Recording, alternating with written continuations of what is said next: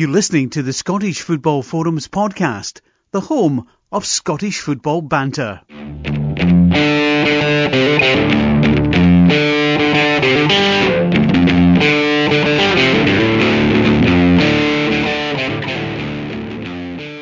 Hello and welcome to the SFF podcast. I'm Chris, I'm hosting tonight, and tonight I'm joined by Good John.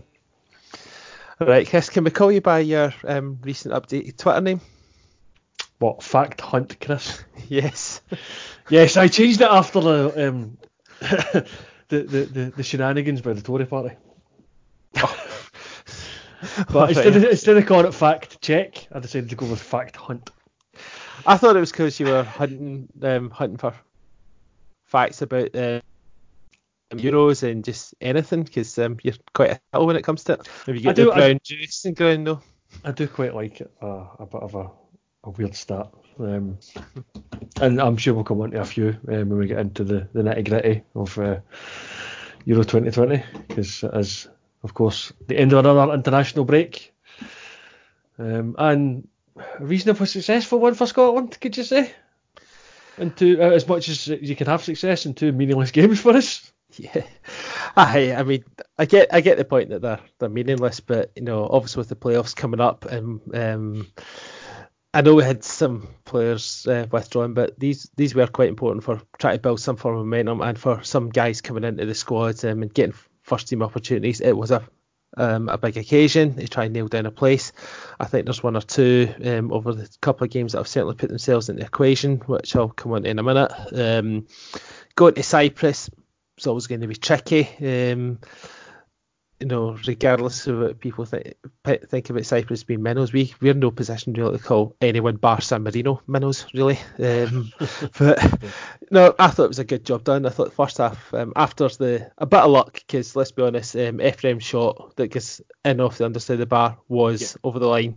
Um, I don't know how the linesman's missed. I can only assume that it's gone that fast. I mean, we've got the benefit of um, the TV being slowing down and and stuff like that. Um, now that's where technology should be in place. I mean, it, it wasn't the only thing in place in the English Premiership was goal line technology only, which I, I- think's a I- good thing. I th- I like goal line technology because it's very quick, it's very clear, it's very simple. It doesn't take it the, the ridiculous amount of time that VAR takes. For me, that that's a very simple thing to implement, and we should be Yeah. doing it more often. But we seem to have we seem to have moved away from it in favour of VAR, and I don't Yeah. quite know why. Yeah, no, on either day. I mean, VAR is just not slick, but that's a debate for another day. But thank goodness that goal line technology wasn't in place there. Um, but then Ryan Ryan Christie, just a, a superb goal coming in off the right hand side. I mean, he played that position a, a well for Aberdeen. I know it's not his best position. His best position is obviously number ten role that he's done so well with Celtic in. Um, but away getting him in the beginning of the team is for that, and I thought Christie did very well in second place with that goal. Um, I thought we dominated most of the first half, second half. They then score an absolute screamer. Um, Yep. For the equaliser, I think it was Efrem again, wasn't it? Uh, I think so. Huh? Yeah, I, well, either way, it was an absolute peach. Um, but then we react straight away, and Greg Taylor getting um, a rare couple of games this season. He's over these two games actually played more for Scotland than he has for Celtic, but a good Uh-huh. ball in and lovely finish by McGinn, you have to say. And Yeah. um, I don't think Cyprus put us under too much pressure, um, and I thought it was a, a decent job done, um, going away and getting three points. Yeah, I, like you said, I mean, uh, we'll come on to pick it out later on, but there's, there's arguably two pick it outs in this game itself. Uh, I mean, Ryan Christie, first goal for Scotland. You're not going to score many better. That's an absolute peach. I mean, he scored some cracking goals for Celtic in his time, uh, and I'm sure uh, you remember him scoring crackers for Aberdeen as well. But that's as good as any scored. The, the curl on that is just tremendous. The keeper's got no chance. Uh, so I mean, yeah, as you say, he's better at number ten, but coming in for the wide position and, and doing that, then yeah, it's hard to it's hard to be critical of it. And you and you mentioned earlier about uh, there's, a, there's a few um, players that probably stood out in uh, these across these two games. Uh, for me, the, the ones that have stood out are probably the ones that I would expect to stand out, um, and I would expect would be chosen if everybody was fit. So the likes of Ryan Christie, um, I think the, the, the midfield combination of Jack and McGregor's worked through it pretty well. Yeah. Um, again, obviously, um, he's been playing uh, outstanding in the last few games. Something Mm-hmm. like that's how many goals is that in the last three games? Seven, eight, um, for for McGinn in the last, last five or something. Yeah the last three he scored uh, six and in the last five he scored seven. So he's, he is a man on form. Um, Yeah, and that's You know, always goals for Scotland. They hadn't scored before these games, so um, I mean, I've, I've, I've, uh, there's been a few people um, using this to, to battle Celtic, having not signed John McGinn. Um, but I mean, in fairness, we did the, the, the not signing John McGinn did allow Ryan Christie to take his place. and exactly. So Scotland has probably benefited from the fact we didn't sign him. Um, And of course, there's the the fact that we're still in with a chance of qualifying for Euro 2020 is very much down to the, the goals scored by James Forrest in the, the Nations League, where he get five and three games, uh, five and two games. Sorry. Yeah, exactly. Um, God, that was a year ago now. Um, seems Yeah. a long time ago. But yeah, I, th- I thought um, there's there's no. I think we need to go over the should Celtic have signed John McGinn. Quite frankly, John McGinn's gone on to better things at Aston Villa. Ryan um, Celtic have got on pretty well with Ryan Christie. Um, Yeah. Ryan Christie's game's evolved, as you say. Um, so. Everyone's a winner as far as I'm concerned. Now Scotland have got them both in the team. They found a system that can get them both in the team, which means that when if Ryan Fraser's back for the playoffs, you know, he'll he'll probably need to be in the bench um, unless Mhm. James Forrest is in a drastic um, bad run of form. Um, you know, I'm I'm not going to go into the should Ryan Fraser uh, Ryan Fraser committee. Not at the end of the day, you know, there's a lot going on. Um, there's he's managing injuries. Uh, there's he's also been like moved to Liverpool as well. So given the context of the two games, it wasn't vital that Fraser played in this game in these games, but he's got to if he if he's left on the bench for the first the first playoff game, possibly on the win, then he's not really got much to complain because the guys have come in done well. Because Forrest was he wasn't great against Cyprus, he was a bit better against uh, Kazakhstan. He is better on the right side, um, but he's more competent on the left. So I think that's your conundrum, Fraser or Forrest, rather than this possible system with the two of them in the team. I think that, that that's the risk you run by pulling out of these squads is that the guys that come in then see that as an opportunity. If the guys then take that opportunity, like like the, the midfield for Scotland was actually pretty good. Like I said, I've, I've, most of the players I was rhyming off there were pretty good.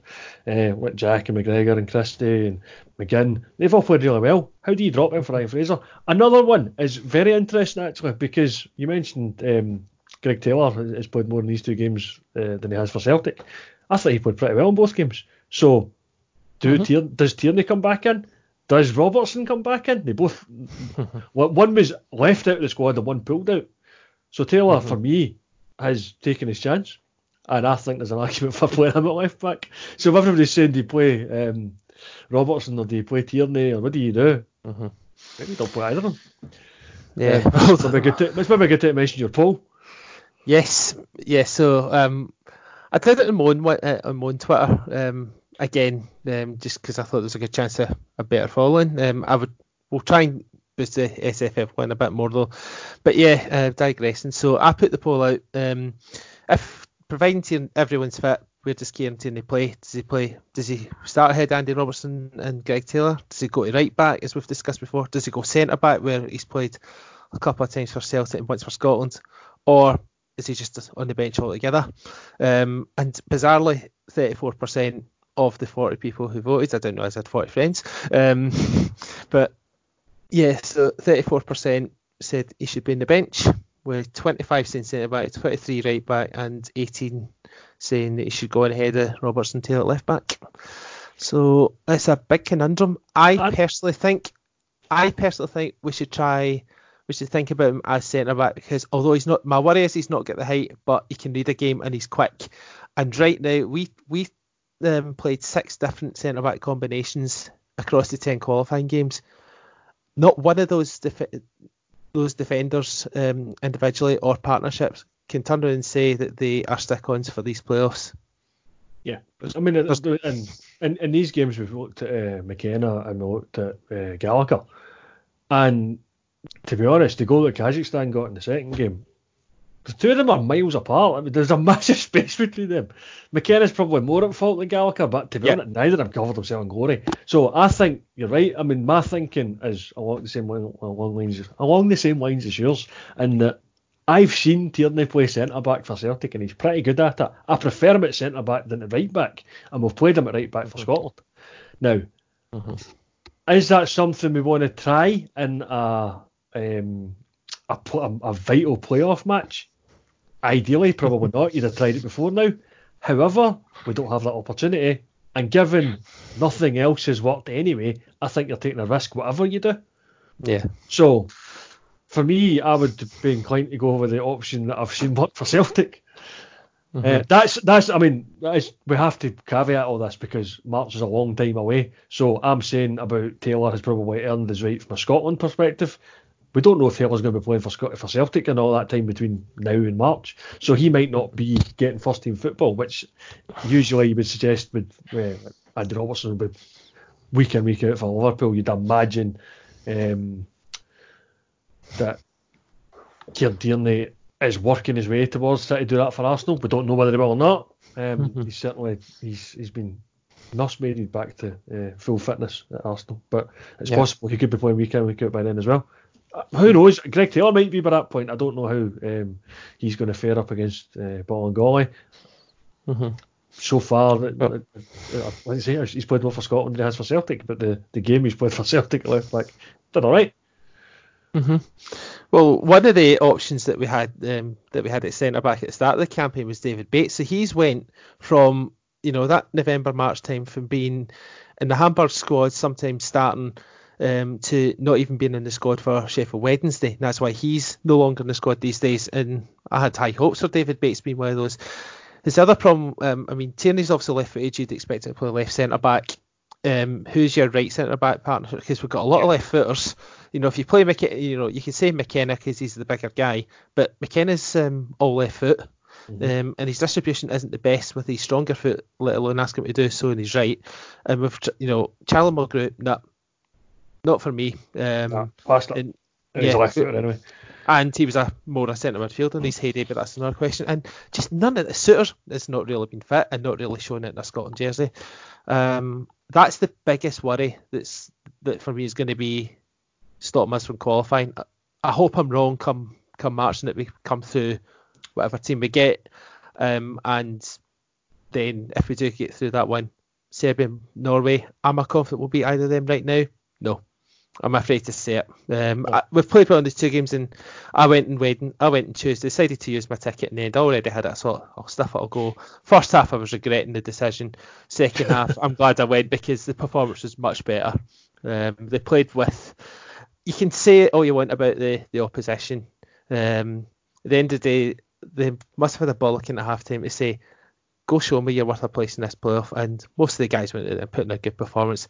We're talking about right back there. Um, Liam Palmer put in uh, a, a good claim because going forward he was tremendous second half.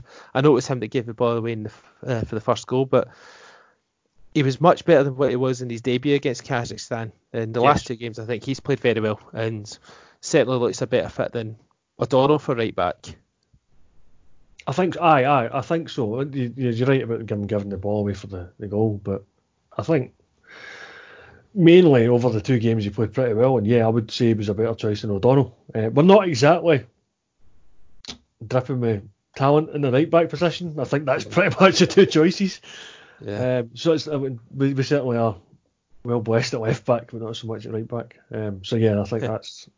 I, I would tend to go with Palmer over O'Donnell at the moment. Again, March is a long time away, so we don't know. But you're right. I mean, the, the we certainly showed a lot more in these two games than we did in the games against like, like Belgium and Russia and even San Marino, because San Marino are the worst team in the world.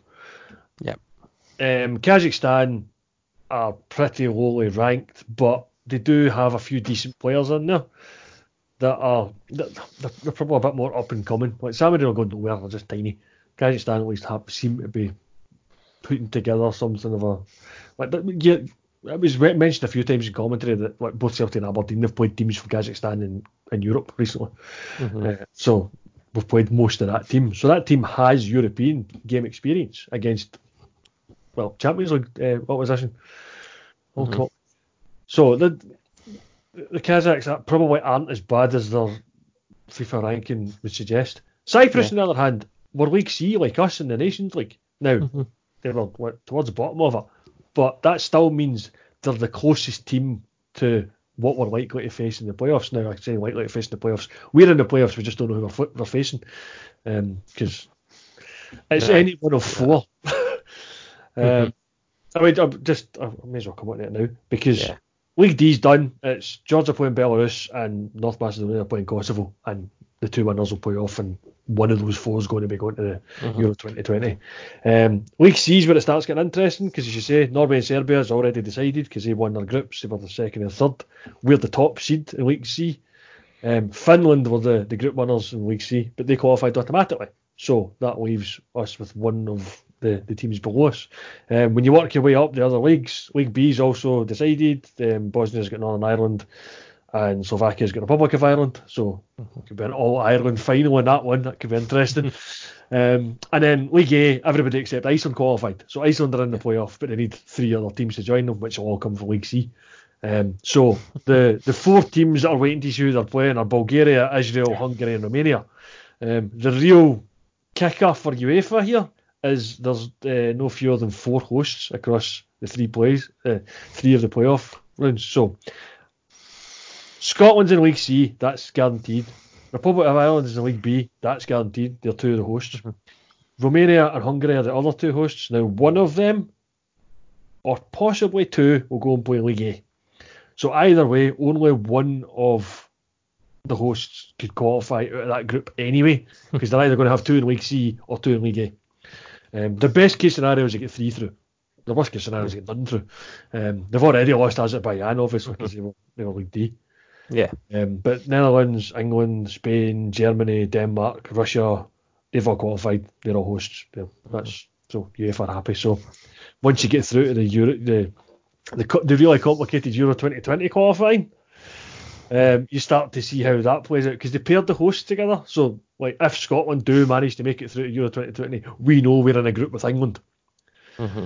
Um, and we know that England is the one that gets the three home matches.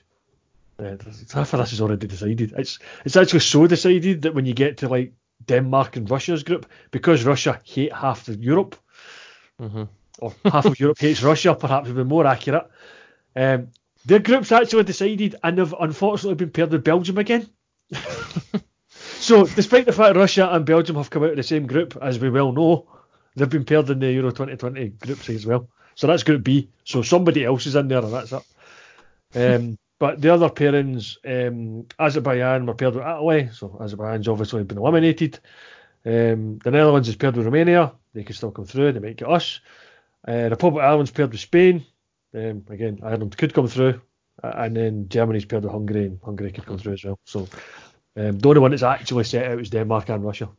Yeah, You know, you know what's going to happen in this uh, this draw a week on Saturday, um, which is in Bucharest, by the way.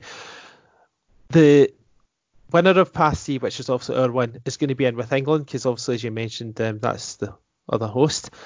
Pot two is going to be France, the world champions, European Yes. Championship runners up, um, who somehow fell in there below Ukraine. Um, I don't know why. I know they go by like groups and so on, but it should be world ranking as far as I'm concerned. And pot three, it'll be Portugal, who are the defending European champions and the Nations League winners. That's what we'll get if we obviously come through our section. if that happened, that would just be smacking of Euro 92 all over again when obviously we had uh, Holland, uh, Germany, and uh, Russia, uh, sorry, CIS. Um, I can just um, envisage that coming up. I don't care. That's the thing. As long as we're there, aye. If we're in that draw, I'll be, well, technically we'll be in the draw because the playoffs don't happen till March and they need to do this draw in November. Um, there might be a redraw somewhere along the line, possibly.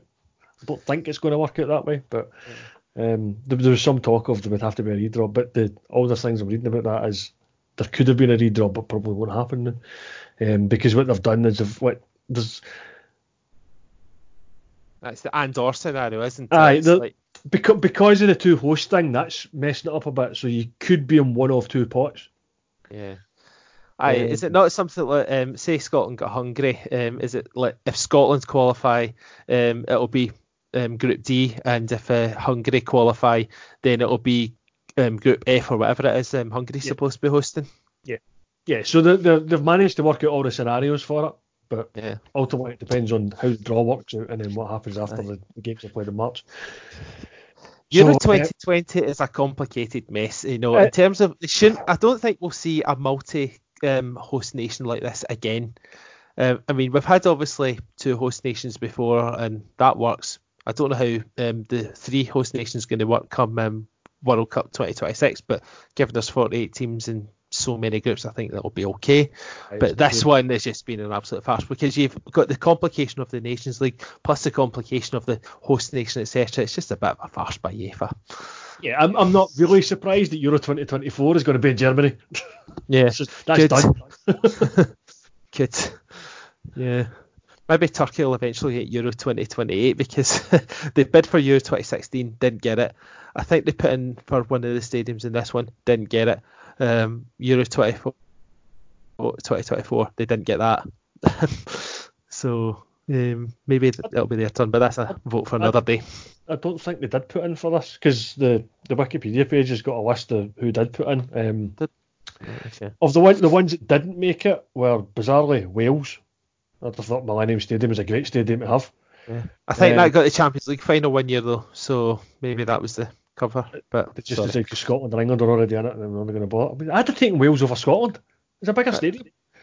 It's a far better stadium. The um, well, it was the Millennium Stadium. I don't know what it's called now. The Vi- Principality Stadium, or whatever it's called these days. Something yeah. like that. I've been in it.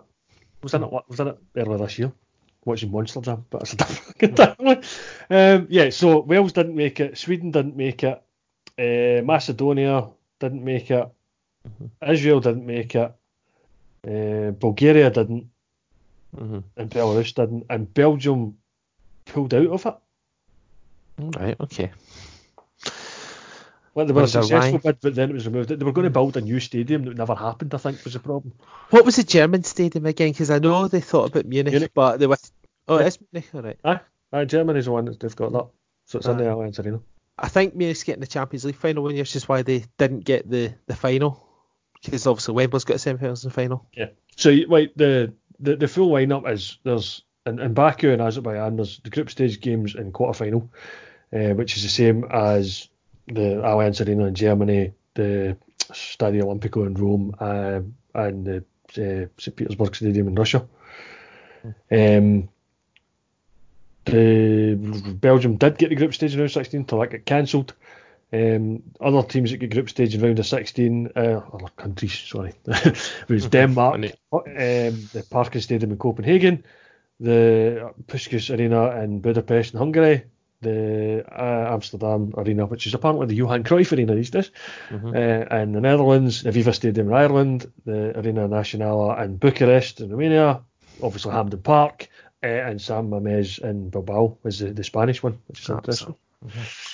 Um, and then you've got the semi final and the final and the group stage and around the round of 16 for England. So I think what happened was Wembley Stadium picked up what Belgium lost because Mhm. that was added to uh, the Wembley Stadium package later. Okay. Cool. Well, it'll be interesting. Hopefully, um, we're doing a Euro 2020 preview with um, with Scotland in it. Um, and just going back quickly, the um, the the team the team selection, how um, combinations work. Um, Ryan Jack, um, you also mentioned him came in for those two games. Um, it was just good to have a sitting midfielder, um, and he did the job perfectly well. I thought Cal McGregor played better as a result as well.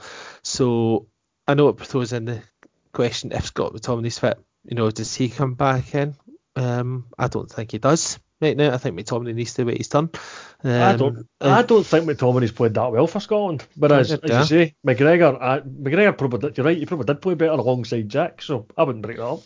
I think Yeah. Kenny Miller was making the same point in the media, which is I feel dirty agreeing with Kenny Miller to be honest. Um, but yeah, I, he's right. That's the thing. Um, it did work better. So yeah, the centre, the centre of the park certainly worked really well for Scotland. My big concern is if we don't get Leigh Griffiths back fit in time for March, we're still missing a goal scorer up front. Yeah. We're getting the goals from midfield, which is great, but we really could do with that extra option up there. Yeah. And the defence is still a mess. Yeah, I know Stephen Naismith um, popped up with a goal um, the other night. Um, That's him. the, twen- the 20 How did second- that stand? Well, where was the foul?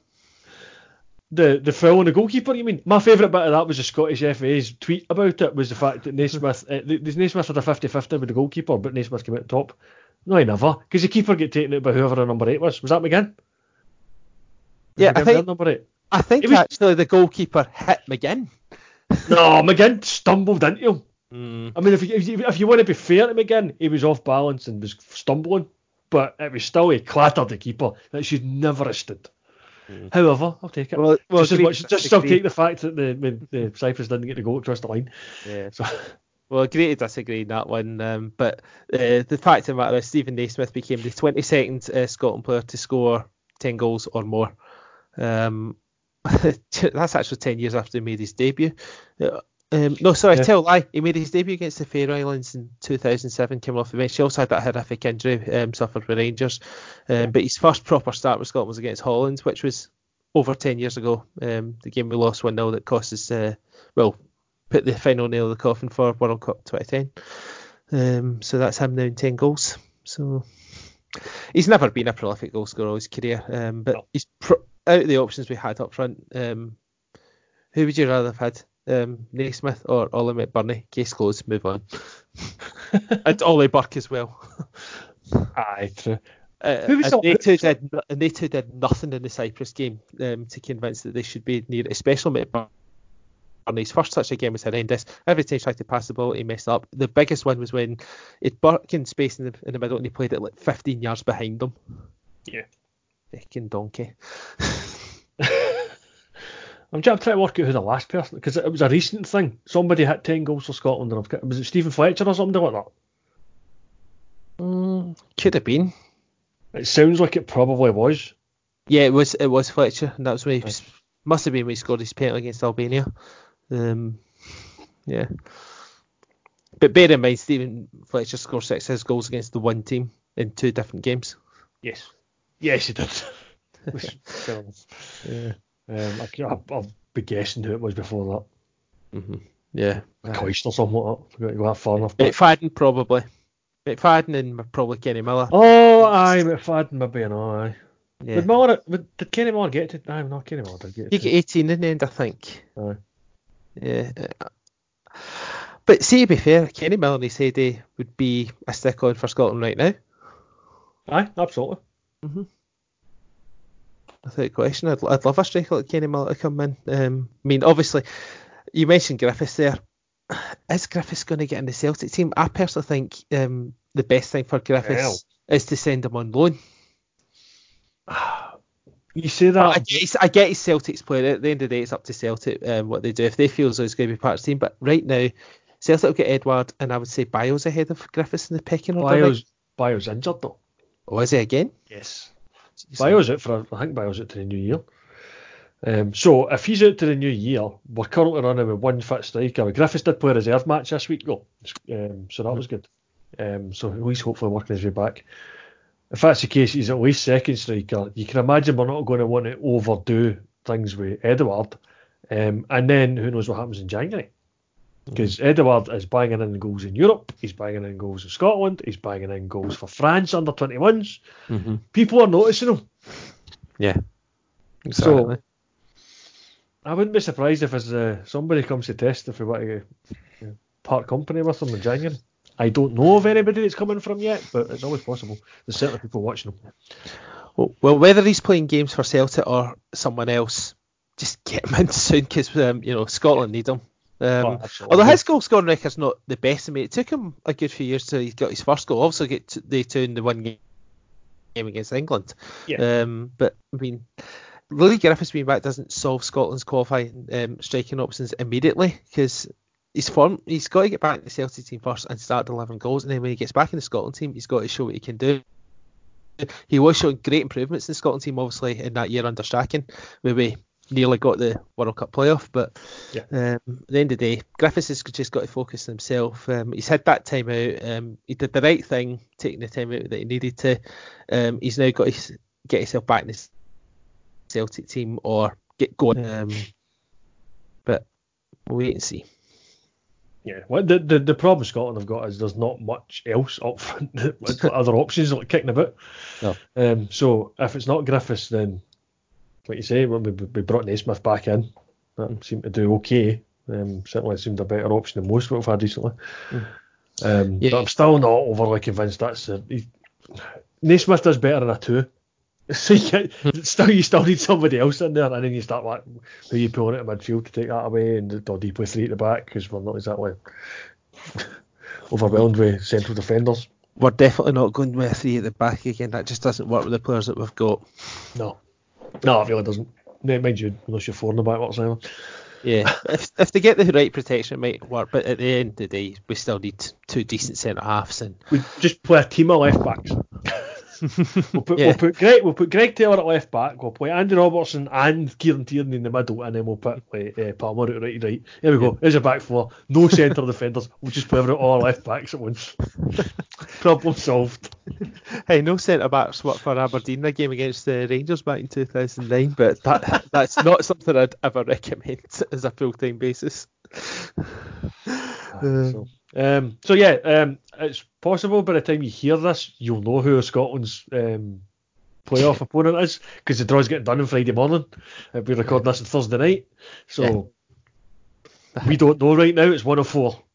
Um, we have obviously played Israel in the, the Nations League to get to this point in the first place, and we beat them, so we could play them again, but um, we just don't know. Um, so we'll get one of those four, and then we'll see. Yeah, I draw Unless the- you if I change the rules between now and the morning, which is always possible. Yeah, exactly. um, one draw we do know about as we record is uh, the Challenge Cup draw. Um, Yes, because well, um, Scotland are in duty. We also had the the quarter final. Um, started on Friday night, which uh, Raith Rovers edged it past Elgin City three two. Mhm. Um, and then the other three games happened on Saturday. Um, probably the, the tightest one was up in Inverness, where um, I think everybody was ill. Almost nobody was on the bench to, to manage the team. Um, so uh, it was it was a nothing each draw after extra time against Clyde, but Inverness prevailed 4 2 penalties. Um, and they will face the uh, last remaining Colts team, the, the Rangers under 21 team, who knocked out the. Were they representing England or Wales? I don't know. They were representing England, yeah. Right. Technically, they're in the English National League. Yeah. So, um, aye, they're, they're out anyway, so it doesn't matter. Um, so, uh, aye, Rangers under 21s are in the semis. This is by far and away the furthest any Colts team's got. Um, and this is the fourth season that a Colts team has played in the Challenge Cup. So, would it be interesting if Rangers under 21s managed to win the Challenge Cup just as quickly as Rangers first team did? Yeah, I saw you tweeting about that. Um, yeah, it was a, a good result. It looked a, pretty decent crowd. Um, so well done to those who turned up at Ibrox um, for you know the Challenge Cup game and gave the young Rangers team a support. And also Wrexham looked as though they had a good support up with them. Um, that was the one lot of highlights I did bother um, having a look at. And yeah, Rangers did um, a, a really good job. Um, so I think they only had two overage players. Um, the two overage players were Flanagan and uh, Edmondson. Right. Um, probably the right position to put experience in, um, give Mhm. a bit of solidity at the back, and give them game game time for when they're needed at um, you know for bigger first team games. Yep.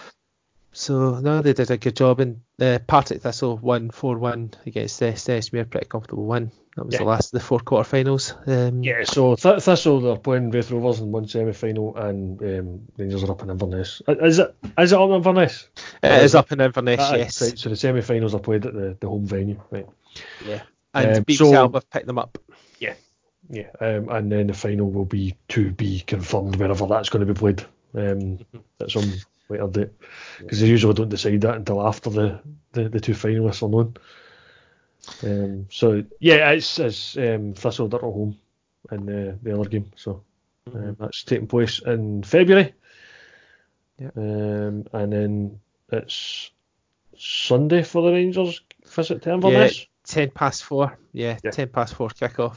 Um, the, I, th- I think they're probably hoping that a lot of Rangers supporters in Inverness will go along to that game, um, and I hope that happens because obviously if it's on TV, you want to see as many people turn up as possible. So, no, good luck to all four sides in that, and yeah, that can be parked um, for another three months. Yeah. So um, I think I'm right in saying Partick Thistle have never won it. Yeah, Partick Yeah. Thistle have never won it. Inverness have won it twice, most recently in 2018. Mhm. Um, Raith Rovers obviously beat Rangers first team in uh, 2014 Mhm. with that last minute Greg Spence goal. Yeah, or was it Baird? Or was it Baird? That that rings a bell. I might be right, yeah. Uh, anyway, it was the last minute goal anyway, so, uh, an extra time. Yeah, Um, so they, that was uh, that was Rangers' first. That was it. No, Rangers' second attempt to win it. Um, eventually won it in the fourth attempt. no, was that was it not? Aye, yeah, oh yeah, yeah. I'm getting what you mean there. Yeah, aye. But yeah, Partick were in the final in 2013. They lost in penalties to uh, Queen of the South in the final. at, Um, That's the closest I've come. whatever um, Livingston Stadium was called then. It might have just been Almondvale then, um, or it might have had some other name. Um, but No idea. And then yeah, and um, obviously Rangers, Colts have never won it because this is the furthest any Colts team's got. But Rangers did win it in 2016 against Peterhead. at Yeah. Hams. um, incidentally, um, Raith Rovers, you mentioned they won this trophy in 2014, where they're um, launching a kit based on their far greatest success, which was 25 years ago when they played uh, when they beat Celtic in the Coca-Cola Cup finals. It was then. Um, sorry to mention that, but just thought I'd give Raith a wee bit of publicity.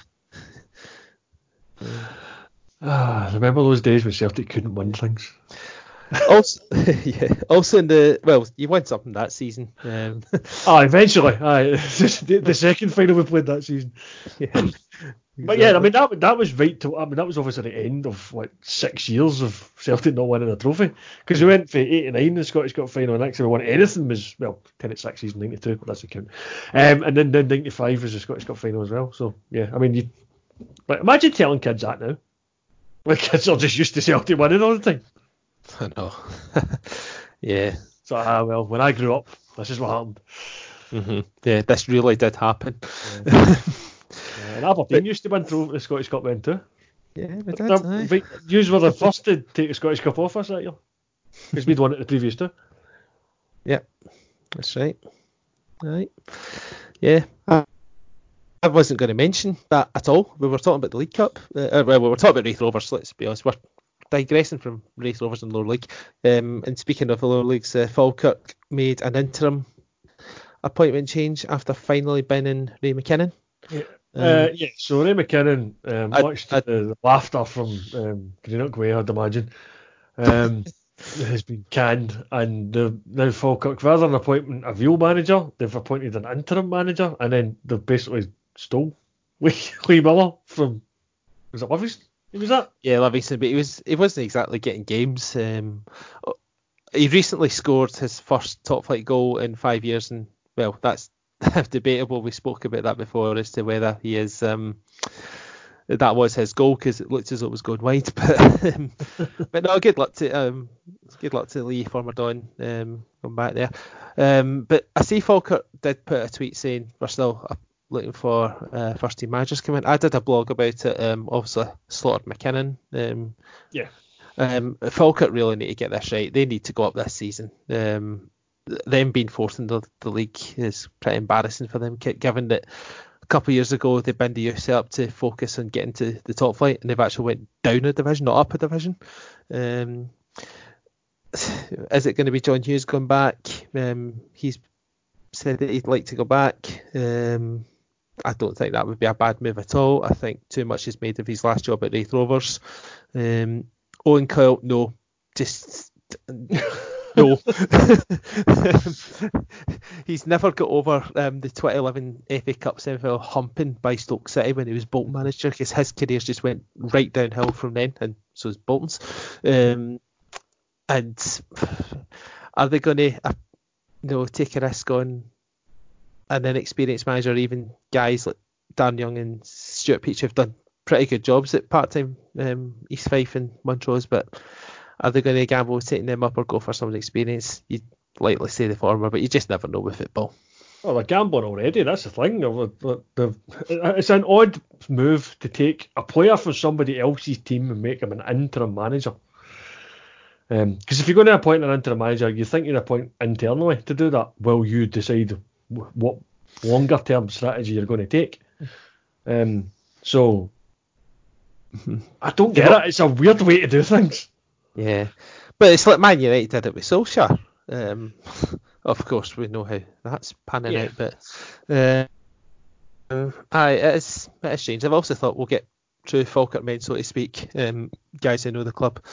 Um, they've also th- lost all trust in not just Ray McKinnon but his management team because it was McKinnon and his assistant went. So, and it's not as if they've got a youth coach to promote. So, um, they need to um, do something, I suppose. Yeah, they've got a tough game in the Scottish Cup, which is tomorrow night as we speak um, against Linlithgow Rose, which is on BBC. Um, Scottish Cup weekend. Mm-hmm. Uh, the, the, local derby. Uh, it's a, an interesting weekend for that. Um, just to cover off the, the other games that happened at the weekend, um, Cove, Cowdenbeath, and Edinburgh City all won in League Two. Um, so as you were at the top, really. Um, and then Stirling Albion won as well. Um, the formation Falkirk drew one one with Dumbarton, Peterhead Montrose drew as well. Airdrie league leaders um, were a 2 0 winners away at Stranraer. Um, and where they were laughing at Falkirk, Morton won 1 0 against Arbroath. Uh, and Dundee United cemented their place at the top with 3 0 win over Cooney South. So yep. um, there's a few games there at the weekend. Aye. Um, and then this weekend there's only one game in the league because of the Scottish Cup, so at the lower leagues, I mean. Um, mm-hmm. So Inverness are playing Dundee. Um, yeah, because so. they're seeded, um, they, they, they're excluded because they were top yeah. four sides. Or, well, Inverness were top four, um, Dundee were Dundee also Premiership last yeah. year. Yeah, um, there's a few interesting games in it. Not that um, Sportscene covered them off, but um, Auchinleck and Arbroath, obviously, will get yeah. a lot of coverage. Um, yeah, I wonder why, if that's why um, F Bomb's not coming on tonight. Um, F Bomb John, um, a regular host. So is he getting psyched up for, for that game and um, shouting abuse at Dick Campbell? Who knows? well, he was, he was pretty disappointed with the, the odds at four to one for Auchinleck when they're playing a, a, team with a decent run in the championship. Yeah. I can kind of understand yeah. his disappointment with that one. Aye, definitely. Um, I do still you, you, you well, I say that I, I would still fancy Arbroath, but hmm. it's it's a home game for Talbot, and yeah. Arbroath just lost the weekend there away to Morton, so yeah. There's, there's something magical about Talbot in the Scottish Cup these days. So yeah, well they beat Ayr United, the Championship leaders, last season. Um, yeah. So that's probably why the bookies have thought, well, we're not going to increase the odds um, when they've got history. Um, yeah, they've, they've been cautious with that 41. That's, that's pretty clear. Yeah, Dick Campbell was on the um, sorry to promote another podcast, but he was on the Simon Ferry one. Um, that was pretty good. Um, one of the, the characters in Scottish football. Um, but yeah, I think he'll be um, looking forward to going down there and be interested to see what happens. Um, yeah. Other notable ties, Albion Rovers, AJ, um, Lanarkshire Derby. Um, I know Albion Rovers are certainly promoting that. Um, so the rest of the fixtures are taking the, about come, aye, come up. The one, um, the one that stands out for me is Partick Thistle Penicuik because of the, oh, the, the, amount of fans that are going to that. And Penicuik yeah. are taking pretty much fifteen hundred. Penicuik, I think. Yeah. So aye, that's coming to Queen of the South and Queen's Park. Queen's Derby or something. I don't know. I don't it sounds like it should be a derby. Let's, um, let's not get down that route again. Um, yeah. There's there's a guarantee of one non-league side um, being in the, the fourth round draw because um, Inverurie play Broxburn. Yeah, it's for uh, Martin and he's got as well. Oh, is there? Mm-hmm. Oh yeah, sorry, sorry, two. I can't count. sorry, there's that as well. Um, but yeah, it's, it's, I mean, we're getting. Well, this is the third round, so um, if you get through this, you always a chance of getting the, the big money spinners, a, a Premiership team. So mm. yeah, exactly, and that's where Sportscene will take more interest. I think the draw for yeah. that. I don't know when the draw for that. It's probably going to be Sunday. I bet any money um, Stuart and Thompson will be given their um, their opinions for that, or ask for their opinions in that. Probably. Yeah. Yeah.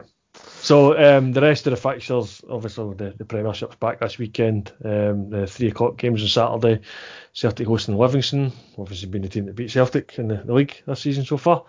Um, and then they've got Hibs hosting Motherwell, Kilmarnock hosting Hearts, and St hosting Ross County. And then on Sunday we have the 12:15 kick-off of Hamilton versus Rangers, and then the three o'clock games Johnstone Aberdeen. Why is that three o'clock on Sunday?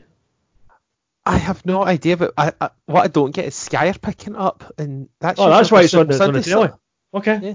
fair enough. That's weird, but okay. Yeah. So I'm surprised that Sky, uh, um, unless there's no many championship games they're picking up, and they're just they're putting it on the Sky Sports football channel. We also have Sky Sports main event and Premiership being whatever games on. I've not even looked at the Premiership fix- fixtures in England. That's how much interest I have in it. Um, but yeah, this will be a weekend where Stephen May scores a win on Aberdeen. You beat one 0 oh yeah, I remember that that well. Yeah. Yeah, I can um, I can just uh, foresee that. Um, did you have a look at what what would you suggest for pick out this week? I mean, Thank Christie. I, I mean that for me the, was the, the best goal I've seen. Um, even Yeah. account the separate equaliser. I think Ryan Christie's is a peach. Yeah, we did get a suggestion for um, the. Um, oh, I've, I've lost tweet now. Yeah, um, click. Cowan Rangers winner by um, Carlo Monte. Should it not be Monte Carlo? Um, against It's a brilliant name. It's Carlo Monte. It's so. It's No the-. Is that Yeah. really Yeah, I, I put it on the SFF. Um, I retweeted it from the SFF. I can yeah, it was. Um, yeah, it was. It was sent over to. us, Um, I, I couldn't believe. Uh, it's always just taking me now to realise his name's Carlo Monte. Please tell me his parents were drunk when they named him. Mr. and Mrs. Monte, what are you going to call your child? Uh, Carlo? Are you, are you sure? just as well, it was the Crystal. I was going to say, that's probably sister. Carlo and Crystal Monte. Ah, Jeez. oh. They're what? their pet Python. God almighty. Uh, another suggestion that we could have said for pick out um, was the San Marino goal. Just for the Titanic music. Oh, it's a, their their first home goal in six years. That's Yeah. just. It was actually a well taken goal. What's, I mean, it's finished off, but it's. Aye, I mean. When, when you have to wait six years for a goal, enjoy yourselves. I mean, they lost 3 1, but Was it no 6 1 then? I think So- that made it 3 1. I thought they finished 3 1. I don't know what the score was. Um, it? doesn't matter, they got their goal. Um, so it made their goal difference um, instead of zero goals and 45 conceded, it was 1 and 45 conceded. So 24 is better minus 45. Well done, guys. I finished 3 1. Um, I did it, cool. I, um, so congratulations to Filippo Berardi, the goal scorer for Zebra. Yeah, Yeah, well done. Well done, Samuel. You got your goal. Um, Right, before before we move on to um, our um, news, um, I just want to give a shout out to um, Partick Thistle and their um, new owner, who apparently stole an idea at my head. So I've done, I've said it like because like I don't know who knows this that's listens to this podcast, but I wrote a book a few years ago. Um, it was a fact, not fiction, it was a factual book on my favourite Celtic season at the time, which was the 2003 2004 season. Um, and just charts the entire thing. Took me ages to write it. Really, if I was doing it again, I'd do a better job at it now. Right, Hmm. that's just the way authors think. Um, and I'm, I blog a lot and all that. Um, but at one point, about three years ago, I thought of it was going to be partly things that have happened in my life, and partly this idea I've got for what if I won the lottery. And I thought, well, if I had ridiculous amounts of Euro Millions money, I would be amazing if I could buy out the likes of Dermot Desmond and the rest of the Celtic shareholders and actually give the club back to the fans properly.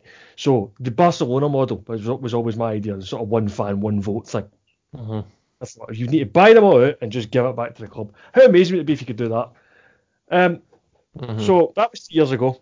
Um, I never got into writing it because life got in the way, and to be honest, kind of started writing it and never, really got anywhere with it. Um, and then along comes Colin Weir, with his 161 million pounds that he won in the Euro Millions about a decade ago now, um, and has done exactly that with Partick Thistle. He has bought them out um, and is going to give control back to the fans, which is absolutely brilliant. So I've come up, I've had this one idea I thought I could write a book about. He's actually had the, the Euro Millions win and is going to do it for his team. And he'll probably do it cheaper than I could have done it because I bet it costs a lot less to buy part of this than to buy Dermot Desmond. Yeah. it's fantastic news for Thistle because they've obviously had a lot of um, off the field issues recently. There was a another takeover bid that um, eventually nothing came of it. There was board unrest and um, people Alan Rough and Weir himself, um, you know, left the board and Weir was temporarily withdrew his money. So it's good that I mean what I will say. I, I mentioned this to a Thistle fan. I know um, what the Thistle fan shouldn't expect is that we're just going to come and put an open checkbook and just um, throw no. money away like confetti. I don't think that will happen because you know remember Brooks Mileson did that with uh, with Gretna, um, and look what happened. Um, I know. I had... think the good thing is his intentions are really clear because what he's effectively yeah. doing is saying, right, I'm going to take this chunk of my money. I'm going to buy out the club and I'm going to give it to the fans. He's no intention yeah. of throwing mega bucks at Partick This will make them like champions of Scotland and no. take them into Europe and all that stuff. He just wants to buy his club and give it to the fans so that they yep. run it as a fan run uh, football club. So yeah, that that to me is you set out the stall. You're not going to get mega bucks thrown at it. You're just going to do it properly. Yeah, that's brilliant. That, yeah, exactly. Worship forevermore for that. I think that's amazing. Mm-hmm. And fan ownership is becoming um, more and more prominent yeah, I mean, Motherwell. Uh, I mean, there was a lot of scepticism over it, and it's understandable. But you know, Hearts have shown um, largely that it's working. I mean, I know Anne Budge is still the main owner, but um, you know, the foundation of Hearts has put the money in, and they're running really well. Motherwell has been very successful. Um, in fact, only recently, recently, um, the last of the remaining debt, and it was um, it was interest-free debts to previous owners, John Boyle, and I think it was Les Hutchison, the other one. They've been paid off, so they're fully in the black. They're absolutely yeah. doing very well with it, and they've benefited from big player sales as well. So, no, if it's it's good um, to see that these models from you mentioned Barcelona, Germany's obviously a prominent one where every yeah. every club's got to be 51% or more fan owned, and it can make a difference. Mm-hmm. Um, no, just as long as they um, don't spend um, one pound a penny when they make a pound. Yeah, no, exactly. At the end of the day, um, you'd rather spend 99 pence and keep the other penny rather than give the penny away that you don't have. Yeah. So yeah, it's, it's, it's great to see. I'm just reading over the rest of this, that um, the transfer is it's a 55% shareholding, so he's not fully buying everything out, but he's buying out the controlling share. Um, and it's going to transfer no later than 30th of March 2020. So it's only then that's for talking about the playoffs in March 2020. So mm-hmm. there we go. That's not too far away. Um, he's already invested two and a half million into the club, um, and he had set aside money for the, the training ground as well, which he then withdrew. I'd imagine he might set that aside again now. Yeah. Um, now that the the takeover sorted effectively by himself. Um, so yeah, it's fantastic. Mm-hmm. I'm, I'm, i was delighted to read that. I mean, I'm not a Thistle fan in any way, shape, or form. No. Um, I've said many times that Partick Thistle like the cuddly toy of Scottish football because I don't know anybody that hates Thistle. Apart from uh, Clegg fans. oh, all three of them. Yeah, okay. Controversial, but yeah. But no, given what happened to the Thistle had the Save the Jags campaign in the late nineties, um, you know, to have this story um, is pretty good. And I I want to see any Scottish uh, Scottish club um, you know, run themselves properly. That includes rivals, you know, whatever rival team there may be. I want to be beaten on a Saturday, but at the end of the day, I don't want to see any club go out of business or struggle financially. Because um, at the end of the day, we want a healthy product here, and you're not going to have a healthy product if teams are running themselves into the ground all the time. Yeah. I mean, I'd, say I'm not a Partick Thistle fan. Um, people would suggest I probably should be um, given that if, if, if you support your local team, and I always had a dispute about this because I moved around too much when I was younger, my very first local team would have been Partick Thistle. So, I've been only until I was like three years old and I was not into football until I was much older than that. Um, but yeah, technically they were my first local team. Mm-hmm. Um, my my, my favourite thing that always trips that up is um, when I was growing up, my local team was technically Falkirk, until Clyde moved. Yeah. I didn't move, Clyde did. and Clyde were closer. Yeah. I think mine's um, probably would have um, would have been before Clyde um, moved. Would have probably been either Albion Rovers or probably Celtic, but nah, Yeah. I chose the probably one of the furthest away teams at that point. Probably, aye. Aye, because it, was, it was no like Inverness or Ross County in the league back then. Yeah, yeah, aye, but I don't regret it. Um, although there was false promise of, um, you know, we won the cup double that, that first season. Um, so yeah, I think I've been missold. I'm still better off than me because that season was my first season as well that I remember. oh, Start fantastic. your drought. Like genuinely, the first thing like I mentioned it earlier, the first thing I seen Celtic win was the ten at sixes. I was there. Aye. Yeah. They, they were they were brilliant days, absolutely brilliant. Um, and it's it's funny that we're speaking about you know the teams that we support. Um, so that brings us on to the big announcement. Um, Yes. that we've been working on for a good couple of months. Um, we mentioned at the very start of the season that we were looking to organise a match to raise funds for Back on Side because um, you know of our our passion for doing more for people suffering from mental health. We talk about it very regularly. We've had a couple of guests on the show talking openly about it, which is good. We've um, interacted with people on Twitter. But um, today I spoke to um, Lib Emerson of Back on Side, um, and we can now um, confirm that we have a game going on on Sunday, the 29th of March, um, between Aberdeen Celtic over 35s, which we hope will include a few former players, which we will reveal in due course. The game will be played at Broadwood Stadium. It's a 12 o'clock kick-off. For any fans wanting to come along, it's a, a fiver a head and a pound a, a child.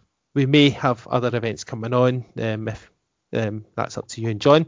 So I've done my bit, Um, but No Me and pressure. yeah, so me and John will be um sort you know between the sort out the the Aberdeen team um and you'll obviously um be sorting out the Celtic team. Yeah. Well, I mean, we're fortunate in that this isn't your first gig. Um, you have played charity matches before. I believe you may have even scored a penalty. You might have mentioned this once or twice. Just a couple of times, but yeah, it's one of the best penalties you'll ever see. Um, Order, can't dispute that. yeah, lots of practice. um, of all those uh, Friday night seven aside games when I took once every so often. but no, um, it's it's not about the individuals; it's about the charity. Um, Yeah, yeah. So and yeah, but we'll hopefully get a few former players. We'll, we've started um, conversations, so yeah, but um, we'll talk about that between ourselves off air. We'll reveal them um, once we get more confirmation. But um, yeah, the promotion starts today. We'll be talking about it quite a lot. Um, and We will bore said- you to tears with it, probably. Um, um, but I, it's, it's been in the pipeline for a while. Um, we've been we've been talking about it, but this was the the official go ahead. Um, Yeah. now, so uh, we can talk to everybody about it now and start Mhm. promoting it and start getting the teams together and every all, all the other organisations that needs to be done. And Yeah. um, I better start training because let's face it, we, um, well, when when you had your previous game, um, I wasn't involved in the previous game. I know you had a, a it was it was an Aberdeen Celtic game before, wasn't it? It was an Aberdeen Celtic game for the Beats in a couple of um, a year and a bit ago now. Um, but yeah, we decided um, between us for a, um, a good while in the year that we we should maybe organise something like this between ourselves. Um, it just so happens that obviously me me and John being Aberdeen fans, you being a Celtic fan, it was the most obvious thing. Yeah. To do. Um, you know, we'd be open to, or you know, if someone wanted to approach us that supported another team and wanted to arrange a game, then um, we could look into it without doubt. Um, it's not always got to be Aberdeen Celtic. It just so happens that that's who we support. Um, but but yeah, whether you support Aberdeen or Celtic um, or not, come along um, for a great a great wee day out and um, yeah, give money to a great cause. Come and laugh at me. I'm, I mean, like I'm assuming we're going to get somebody that's actually a decent striker this time because anybody that's seen my YouTube video knows it's not me. Um, so I, I might play it back to be honest this time. I think that might do a few rounds um, on the SFF podcast page for um, quite a bit. Yeah, I mean, if you can come along and see me miss an open goal, that's got to be worth a fiver admission alone. oh, without doubt, without doubt. Uh, but yeah, it'll be it'll be a good day. Um, and there's no club football that weekend. There's not even any international football on the weekend because uh, of this Super UEFA week of football. The playoff games are the Thursday and the Tuesday of that week. Yep. That was UEFA's pick. Um, personally, I think they should have went Wednesday, Saturday, or um, you know Thursday, Sunday, or whatever. But it's done. Yep. Um, and hopefully Yeah, it but- benefit us. Yeah. Yeah, keep, keeps the space free for us. We can just uh, crack on with our game. Yeah. So yeah, come out and what? Come out and see us. Um, and let's hope we can raise a, a decent amount for, for back on side. Yeah, definitely, so that they can continue their fantastic work and Yeah, uh, support people because they don't have government funding. It's all themselves. Um, so yeah, let's um, let's get in, let's uh, try and help them out a bit, and more importantly, help people with um, you know problems with mental health, so they can speak out to proper professionals as well. yeah. I mean, if you if you've heard like podcasts this season and even what in, in previous seasons on here, then you, you'll know we're quite um, big advocates of, of speaking out if you've if you've got problems and um, I mean everybody's got their own experience uh, of of either their own um, problems with mental health or someone they, they know and care about. Um, so yeah, um, so, so that's a fantastic initiative that, they've got going at the moment, and it's, it's definitely helped a few people along the road already. So hopefully Yeah. we can help them with, Definitely. with many more. 'Cause it's a- Definitely. I, think anything that increases awareness is going to be good. Anything that increases help, especially, is, is fantastic. So, um, yeah, let's get let's get Mhm. involved. Yeah, um, and they do the hashtag support through sport, um, which is um, a good wee slogan. Sport is a good tool for bringing people together. And I know sometimes you get, you know, we speak a bit about rivals who take things too far, but you know, sport is usually good at bringing people together. And if um, you know, you saw more people, like the Leigh Griffiths we spoke about. I mentioned Stan Collymore um, recently as well. You know, guys like uh, Martin Wycon will even say spoke out a little bit um, about his experience at Rangers when he um, had issues with mental health. and when that's another one. Um, so the more people speaking out, the better. Because you know, in the 21st century, it should be okay to to talk, and more importantly, people should be able to listen and, and try and understand. But it's not always easy. But that's why you've got professionals there, and why Back Onside are passionate about helping those people with the right funding. Yeah, I mean, the, the, another one that comes to mind is uh, Gary Speed. I mean, he was he was building something with Wales. You could you could see it. And, um, I mean, even this week when uh, Wales have qualified for Euro 2020, there was people saying that this was just this was building on what he started. Um, Mhm. Obviously, Chris Coleman got him to uh, Euro 2016, but now Ryan Giggs is taking to Euro 2020. It all started with Speed. Oh, without doubt. Sadly, he's not with us to see it. I know. Yeah, I still remember.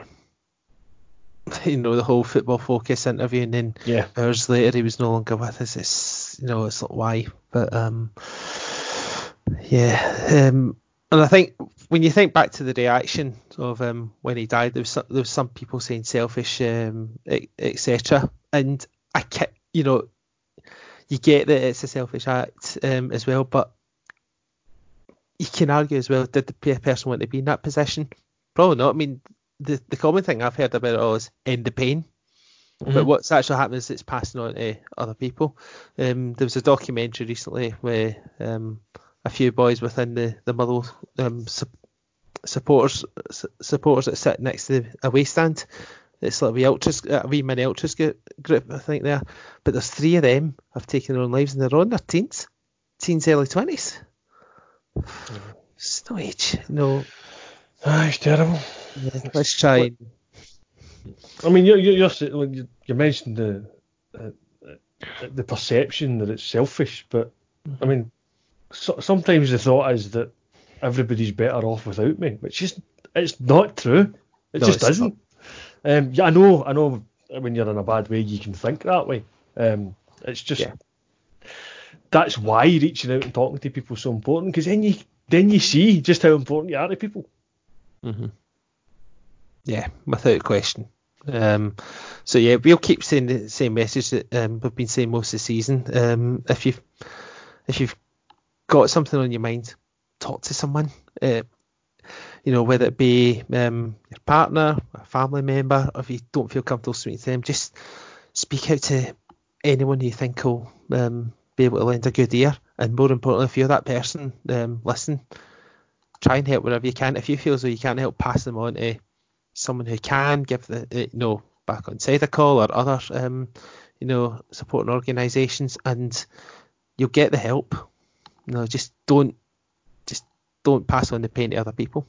Yeah, yeah, I, absolutely. I mean, sometimes like just listening is helping. Yeah, exactly. So that that alone can make a difference. If you're if you're letting them know you're that you're interested in what they're saying and that you're you care about what they're saying and okay you might not be able to have all the answers that they that they need but doesn't mean you won't be able to help them out somehow just by no. letting them talk to you.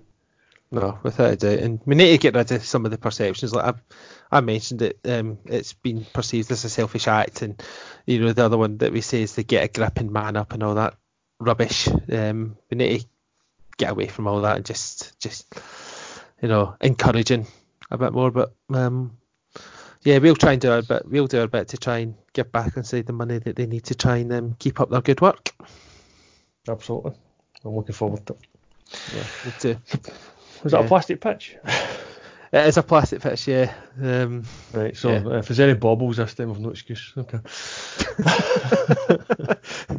yeah, you won't need your predators. Oh, good, because they ruined my toenails last time. Oh, oh your poor toe. Believe me, I.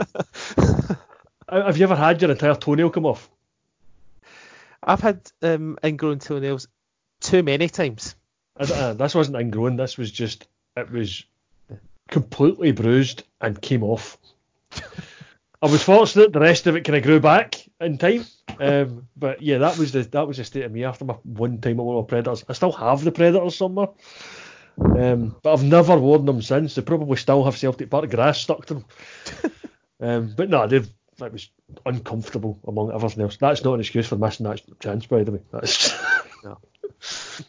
no, you're not you're not getting off with that one. No. No. no. Somebody, some, uh, uh, somebody once did tell me there was a bobble just before I had it. I still don't see it. no. But you might get a chance to make up for it. You never know. Um, someone might scalp the ball off your arse and it goes in the net. yeah, I'll, I'll take anything at this point. Exactly. yeah. If it goes to penalties, I'm taking one. yeah. Yeah. Um, the last charity game. Somebody's um, going to cancel you out. yeah. Well, well, Willie Gardner, who was manager that day um, for us, um, had a um, tactical um, tactical plan for me um, to get the best out of me and the team. Just stay up front, out of the way.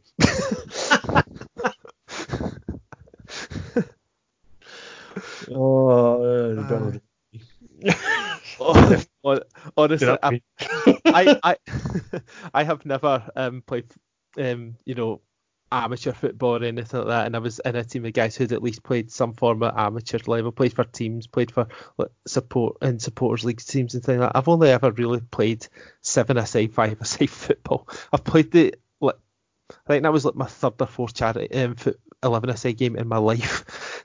I'm totally out of my depth, um, but I was happy to take a penalty. I, I mean, I've never really played anything competitive. I've played like a few like 90 minute games or like friendlies and bounce matches and things like that. And what I did, I did play for a team that eventually went on to play amateur football, but mm. I dropped it before they joined any league. So um, that's that's the limit of my experience. Yeah. That is that, the, the the very first game for that team. Um, finished a draw, and I did score in the penalty shootout and off the post. Nice. Um, so yeah, I, am the same as you then. I've yeah. scored a penalty. nice. Aye, shame nobody videoed it. Aye. But maybe we'll get a videographer to come along. So um, if anyone knows any like, uni students who want a wee um, quick project or any other bloggers who like to who who want a wee project, just anyone, if you want to come along and video, absolutely fire away. Anybody that's been in the podcast, maybe. Yeah. If you're thinking the same person I'm thinking about, we won't name it just now, but um, yeah, a call could be going that way. Yeah, I, I, I don't have the guy's number, but um, I know F. I know I know the other John does. So John, there's your first ask. I've sorted the team. I've sorted the pitch. I've sorted. And I, to be honest, you, you've done a you've done a lot of work behind the scenes, um, and um, myself and F have done very little by comparison. Um, that will not remain the case over the next few months. Um, it's on it's on record now, so aye. yeah, I'll leave it up to you. Anyway, it's a it's a good way to end it. Guys, yeah, I'm looking forward to it, um, and I hope everyone else is too. Um, and we will be back in a few days, I'd imagine, um, because like I said, this is Thursday night. Uh, we're a bit later than usual because we wanted to um, wait until we were ready to make this announcement, which, uh, as you say, we spoke to Abby today. So um, that and the, the Scotland match has been done and dusted for another campaign. Um, still got March to come, but we can put that to one side because we're back to the domestic action. And um, mm-hmm. I'm sure when we get back to talking in a couple of days' time, we can talk about Europe as well because uh, that's back next week as well. So yeah. yeah, plenty to talk about, plenty to come. Watch the matches coming up in the next few weeks as we, we head towards the, the, uh, the winter break. I thought you were saying as we head towards bed. uh, that too. Aye. It's, it's late and Thursday. So late. oh, yeah. Um, so yeah, as always, thanks for listening. Um, and feel free to get involved on Twitter, on Facebook, on whatever else. we were on Instagram. That's the other one. Yeah. no, we haven't, we haven't posted much on Instagram recently, have we? No, no, um, I don't have access to the account. Um, but yeah, I, I had a, a, a pie at Hampden. It was a, a little bit improved. Um, I would give it a seven out of ten. Um, it was good high, for high praise for you. Huh? Yeah, it was, last um, one was horrible. Yeah, aye, yeah, but no, that was an improvement. But um, you thought that'd be the highlight the but thankfully we get to these second half goals. So yeah. tell you what, half time I thought it was going to be the highlight of the night. yeah, that was the same. It's the longest half of football I think I've ever been at.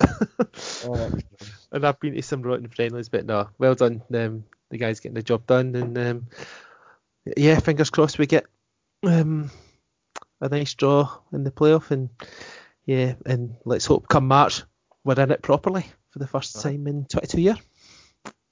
That would be a very welcome surprise at this point in time. Yes. Let's hope that come um, March 2020, um, the, the podcast at the end of that month, we're talking about Scotland qualifying for Euros 2020 and a successful um, back on side game between Aberdeen and Celtic. Yeah, and probably the most delusional thing we could say now is and I've scored a goal. yeah, I mean, let's face it, Scotland qualifying for a major tournament for the first time in 22 years, me scoring a goal. Which one of them is more realistic? Suddenly Scotland doesn't seem so daft, does it? yeah, maybe not.